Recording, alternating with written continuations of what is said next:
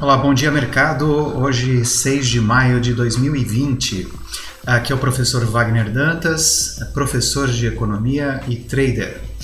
É, bom, pessoal, falar um pouquinho sobre o setor externo, né? Nos últimos números do setor externo dão conta aí da balança comercial brasileira superavitária. Né?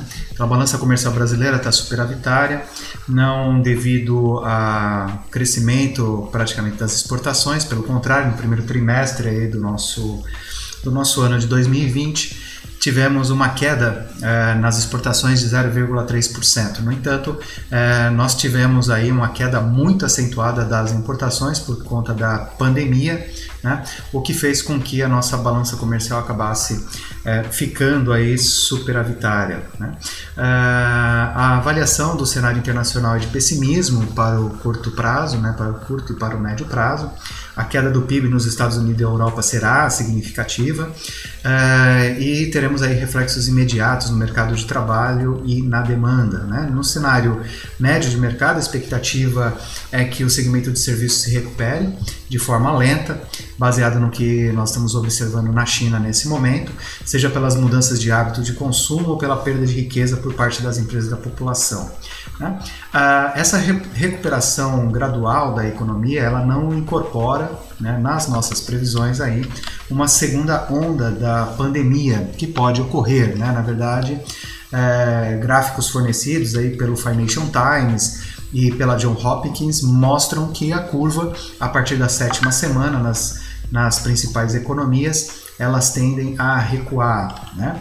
É, os governos continuam aumentando o déficit fiscal em busca de recuperação econômica. No Brasil, tivemos um aumento do déficit primário para 8% do PIB, tá?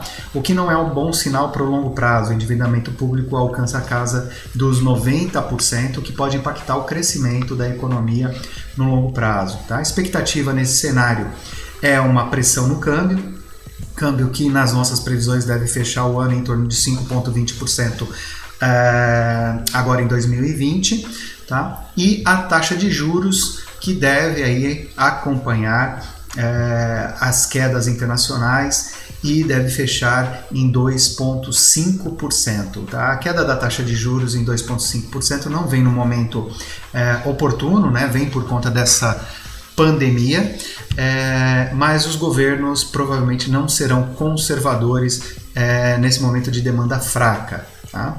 Então, o contrário das últimas crises econômicas, né, as pequenas e médias empresas estão numa situação é, pior do que as grandes empresas, pois estavam alavancadas em dívidas na média tá? e também com muitas é, com exposição ao câmbio. Então aumenta o câmbio, as empresas importadoras tá? têm problemas ali é, na sua matriz econômica. Tá?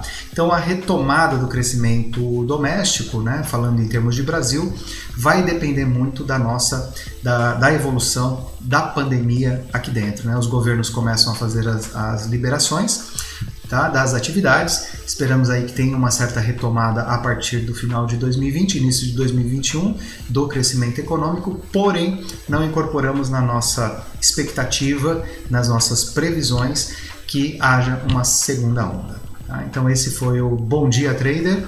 Tá? Todos bons negócios tá? e um bom dia para vocês.